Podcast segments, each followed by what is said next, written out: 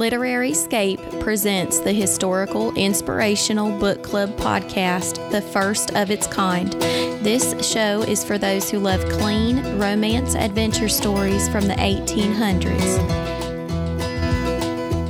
In this episode, I am joined by Amanda Cabot. Amanda has been an avid reader all of her life. She agrees with Thomas Jefferson's sentiments when he said, I cannot live without books. She began her writing career at the age of seven when she wrote and produced two plays at her elementary school. God has taken Amanda on an amazing journey from graduating college as a French major to establishing a career in information technology. Now, Amanda writes fiction full time, and it is her prayer that her books touch her readers' hearts and strengthen their faith in Him. Welcome to the show, Amanda, and I'm excited to talk with you about your Mesquite Springs series. And I'm excited to be here. I feel very honored that you invited me to be a guest. Thank you. Yes. Let's just start with where your inspiration for this series came from.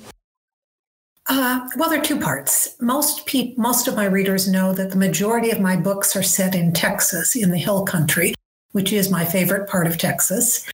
Not all Texans would agree with me, but first of all, there was the time period. Um, I've done them. I've written books in different time periods, and the 1856, 1857. Some historians would tell you that's the golden age of Texas history.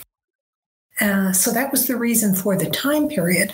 The actual inspiration for the stories themselves have to do with our relationship with parents. I've always been fascinated with family relationships, whether with siblings or with parents. In this series, the main characters' past with their what's happened in the past with their parents is a driving feature in terms of who they are as people and what happens in the story themselves. Okay. I did not know that the 1850s that that was considered a golden era for Texas.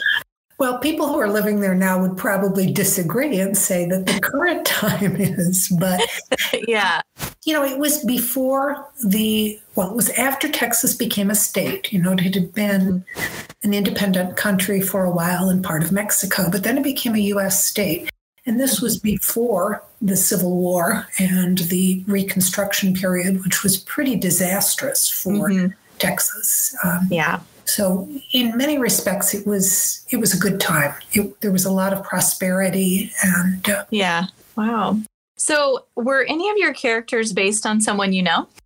No, I don't do that. Okay. Um, now, obviously, people you know impact you in certain ways, and so there could be snippets of a person's personality. But no, I never base stories on real people. Mm-hmm. Okay. So, in your bio on your website, you thank your husband for traveling thousands of miles to do research for your books. Where did you travel to do research for this series? Texas. Um, it was interesting because when I first started writing books set in Texas, I had this idea, having never been there, that I would set them in the period be uh, in the era era what am i saying? Location would be southern texas closer to the mexican border. Mm-hmm. but when i actually went there we drove there i was like no this isn't what i was expecting. Wasn't at all what i thought. And so came back to the hill country which was a place that we had visited before and i said mm-hmm. yes, this is it this is the part that speaks to me. I mean, I love the terrain there and, of course, mm-hmm. the flowers. And so traveled to Texas, went to various towns in the hill country just to get inspiration from them because yeah. all of my Texas towns are fictional. But again, there are pieces from other towns, from one town here, one town there, that play into it. Oh, neat. Very neat. I one of our book club members was just curious if Mesquite Springs was a real place or not. So that's what she was curious where you had traveled and what inspiration for. So. No, none of them are real towns. Um, that I I wrote three books set in Wyoming, and those were set in real locations. Fort Laramie and for the first one in Cheyenne for the second two. Those were my mm-hmm. Westward Winds series. Mm-hmm. And there are a lot of good things about using real locations, but it's also a little bit scary because no matter how much research you do, I always have this feeling somebody's going to come to me and say, you know, there really wasn't a store on that particular yes. um, street corner. Yes. So fictional towns give me a lot more freedom. Mm-hmm. I can understand that. So we uh, we enjoyed how you place women in positions where they didn't have to pick between marriage or a career. They were able to thrive in both. Was that intentional? And if so, what was your inspiration? Absolutely intentional. It's because that's my life. Yeah. Um, I didn't have to make that choice. And I found that as women, we don't traditionally haven't had as many options as men. But I like to show that that isn't necessarily the way it should be. And in reality, it wasn't the way it always was. Um, mm-hmm. So I let my my heroines have careers. I had to find careers that were authentic and realistic for the time period. Yeah. Um, clearly, you're not going to have a woman in a high tech position because high tech didn't exist then. Right. But I let them have the best of all worlds. They can have a family, they can have a husband, they can have children, but they can still do things besides simply being married. Not mm-hmm. that, that I don't want to in any way denigrate women who choose to stay home and raise their children. I think that's really important. Mm-hmm. I also wanted to show that there are other options and sure. that for some women, working outside of the house is a viable option and something that fulfills them. Mm-hmm. Yeah, I would agree. Sometimes being a, a, mom, I mean, I really consider that a, a full time job. yes. yes. Sometimes when you carry that in a career, you're working two jobs. So, oh, more than two jobs. Yeah. being a mother is a is a twenty four seven job. Mm-hmm. Yeah. yeah. And being a good mother definitely is. Yes, I would agree. What are some themes or messages that you hope your readers will get out of this story? Well, the same thing they do from all of my books, I hope, which is the healing power of love. When I look back, at first I didn't realize that I had this overarching theme in my stories, but it is definitely the healing power of love. I have characters who are wounded, sometimes physically, sometimes emotionally, but it is love that heals them the love between a man and a woman, and mm-hmm. also God's love for us. And when you combine all of that, it's really powerful. Yeah. I noticed too, especially in your third book, um, The Spark of Love, the love between a father and a daughter, because that was broken uh, right. until towards the end of that story. So, really enjoyed your stories when we read through them. Thank you. So one of the one of my our Tiffany is part of our group and she is not familiar with Pinkerton agents and she said that was mentioned with Gabe, your mm-hmm. character Gabe. He's not a Pinkerton, but he investigates like one. So she was just curious if you know anything about Pinkerton agents. it's interesting because when I first plotted the story, I ex- I planned him to be a Pinkerton agent. Oh. And I read some stories about the, the kinds of cases that Pinkertons uh, investigated. Oh, they were they would go undercover. I mean, they always got their man. Yeah.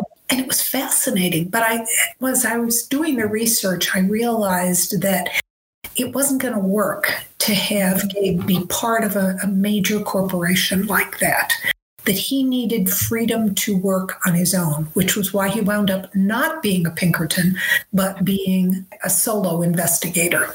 Neat. That's very neat. The Pinkerton agency has always intrigued me. I'd like to do some research on it myself. So well, they've been around for a while. You know, they were the ones who started the the logo Private Eye. Mm-hmm with the eye on it. Yeah. So we're we're all eager to try the raisin oatmeal pie and we were just curious is that based off a family recipe? Well, it's actually I think you're talking about the oatmeal pecan recipe. Oh, yeah. I'm sorry. And yeah. It is one, it's not a secret recipe. Um, okay. In fact, it was included in a cookbook called Hill Country Sweets that uh, a number of friends and I put together as part of the, well, part of the pre order giveaways for the first book in this series. Okay. And um, that recipe is so popular, and I've gotten so many requests for it that I put it on my blog. And I can send you the link to it if you'd like. That would be great. We would love that. We, we really want to try it out. So I uh, have had several people try it and actually send me pictures of their pies and saying, "Oh, this was really good." Oh wow! Well, we'll have to try that. I will. I, yeah, if you could send that link, that would be great. I will absolutely send you the link. Thank you. So, in this series, did you have a favorite leading male character, one that you really enjoyed? Um, it's hard to choose, but yes, Brandon from Dreams Rekindled. Okay. And the reason that he's a favorite is that he's a newspaper editor. Mm-hmm. And one of my early goals, I always knew I wanted to be a writer, but there was a time when I thought I'd be a journalist. And so I never was, uh, other than school papers. But it was fun doing the research uh, about 19th century journalism. What were the presses, the physical presses like? Mm-hmm. involved in doing it. And it was a lot of fun having Yeah. a writer as a character. So we like to do this when we do wrap up series. We don't always get to interview the author, so we're just very thankful that you were able to do that with us today. So we always like to share what actor we like to share our favorite characters and then what actor we think could play them if this was turned into a movie. Well, that's a really tough question for me because although I love movies, I don't watch current movies. So any actors or actresses that I would give you are not alive anymore. Well, we do pull back like we've said a lot we stick to historical fiction so a lot of times we draw on John Wayne. okay. Well, then this would have to be Cary Grant okay. or Brandon.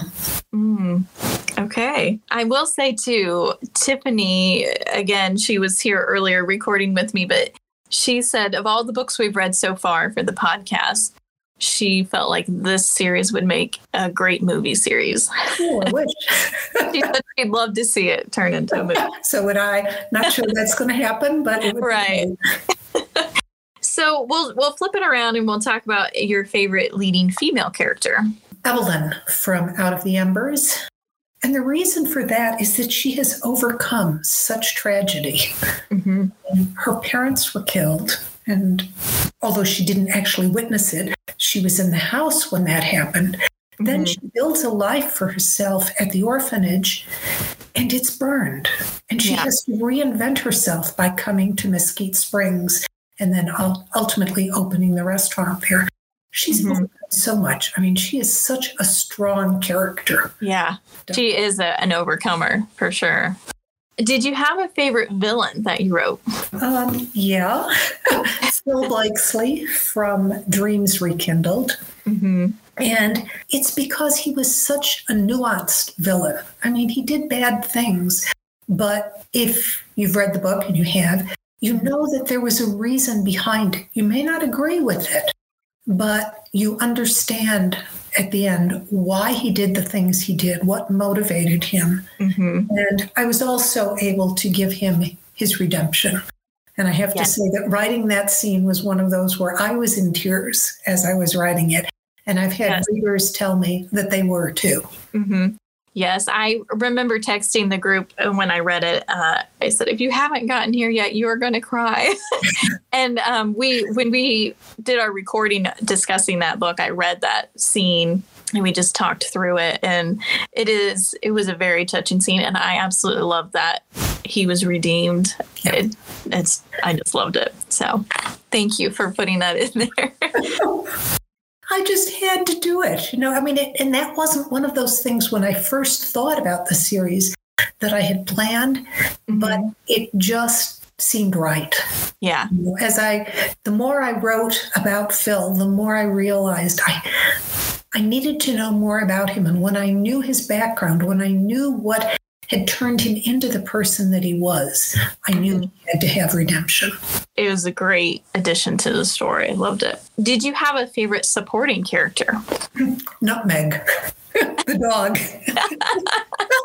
she was so much fun to write. Yeah. and I've heard from readers that they really liked her too, which Mhm. is why her puppies got a role in the third book.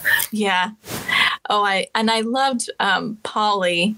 She just so Mhm. energetic and positive, knowing what she had has had been through um, prior to that, and yeah, her love for the puppies as well. I was not expecting nutmeg, so but it um it makes it when I was reading it, I thought I could have a dog. I could do that. like, no, maybe not. so yes. Um, are you currently working on a new series? Oh, absolutely. Um, always, in fact. I'm the new series is called The Secrets of Sweetwater Crossing. And set in another fictional hill country town. Mhm. The first book is finished. It's been through its first round of editing, and I've even seen preliminary cover art. And I have to tell you, I am thrilled with it. Oh, I can't wait to share it with people because it's my favorite cover so far. mhm. That book is called After the Shadows, and it will be released March 21st of next year. okay. Second book in this series is called Against the Wind. That is Mhm. scheduled to come out in October of next year. So readers don't have to wait a full year between my books.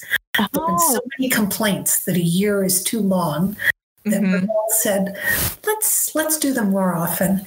And then the third book is Into the Starlight, and that is supposed to be out in July of 2024. oh, that's exciting. Um, Yeah.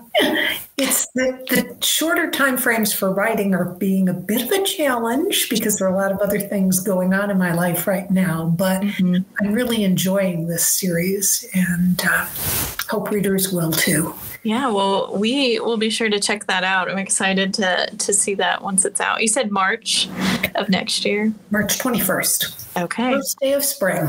Okay. Hey, that's a great way to celebrate. It is. Do you have a favorite book or series that you've written? You know, authors aren't supposed to. This is like children. You're not supposed to say that you do, but I do have a favorite, and it's A Stolen Heart, the first of the Cimarron Creek books. Okay. That's, uh, for a number of reasons, that's my favorite. Part of it was I had written a contemporary series right before that, The Texas Crossroads. And Mhm. when I came back to writing the Cimarron Creek books, it just felt like coming home. I mean, Yeah. I enjoyed writing the contemporaries, but I realized that historical is is what I should be writing. It's my true love. And so Yeah. I did some right. So I'm an educator and I did as a young adult book. Hmm. And I thought, I'm just going to do the independent publish route. And I did that. And it went well. I mean, I learned a lot of things from that. But then I thought, if I'm going to keep going, young adult really isn't my thing, historical fiction is. So, and you have to find out. I mean, sometimes you have to experiment. to find out where are you most comfortable what's your true voice as a writer yeah. What other uh, books, either yours or by other authors, would you recommend? well for people who like historicals check out jody thomas no wrong name jody Hedlund i wrote the wrong name down um, I have absolutely loved her cowboy series that she's done. And she also did a time travel. There are two of them that are fascinating. For contemporaries, uh, you can't beat Irene Hannon and her Hope Harbor series. I'm Mhm. currently reading the most recent release, which is Sea Glass Cottage. Mhm. I think it's the best in the series. They've all been wonderful, but this one is really, really good. Yeah. Um, Jody is on our list. I think she will be doing her books later on this year for our podcast. So excited to get into those. She's she's just excellent.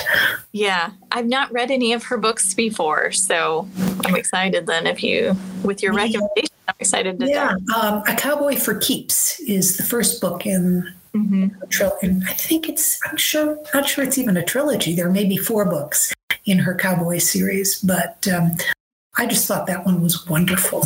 Yeah. Exciting. Are there any other thoughts that you would like to share about the series or anything you're working on? Well, mostly I just want to thank you for inviting me to be here. I'm really honored that you've enjoyed my books enough to ask me to be a guest, and I'm happy to be here. Yes, we so appreciate you joining us too, and I know our listeners do too. It's nice to get that behind the scoop from the author sometimes. Sometimes and sometimes you have questions that just love to know if things were intentional and what your hopes and dreams were with the book. So I, I will tell you that we rate our books that we read using what we call lassos, a three lasso tier. Mm-hmm. If it's a one lasso, it means we threw the rope and missed. If it's two, we threw it and we hooked the horn, but didn't quite hog tie us. And a three would be you hooked and hog tied. so we try to kind of bring in that cowboy theme for us since uh-huh. historical fiction is what we do. I was going to ask the others, and they're not here to give you what their overall rating was, but I was going to tell you we all went with a three because we loved the way that you gave little snippets um, from the other characters and it, the way you wove it together the mystery piece of it we really enjoyed enjoyed that so it kept us turning the page well that there just isn't much you could say that would make me happier than that i'm delighted your calvin um, and the whole digging uh, mm-hmm. where gabe's trying to figure out what he's doing perplexed me and it kept me trying to just figure out what I couldn't think of what it could possibly be. You did surprise me on that one. So surprises are always good. Yes. Well, I just wanted to say thank you for joining us. I apologize for the technical difficulty we had at the beginning and yeah. we would love to, I'm sure, connect with you again once we get to see your next series. Looking forward to read that as well. Okay. So. Thank you for listening to our wrap up of the Mesquite Spring series by Amanda Cabot. We hope you enjoyed the behind the scenes look with author Amanda Cabot. To submit questions for future guest authors, become a patron. You can find more information at literaryscape.com. This series and more can be purchased on literaryscape.com, where all purchases help support the show. Patrons receive a discount. As always, like and follow the show on your favorite podcast platform. Follow us on Facebook and Instagram to stay up to date on shows and events. Until next time, happy and blessed reading.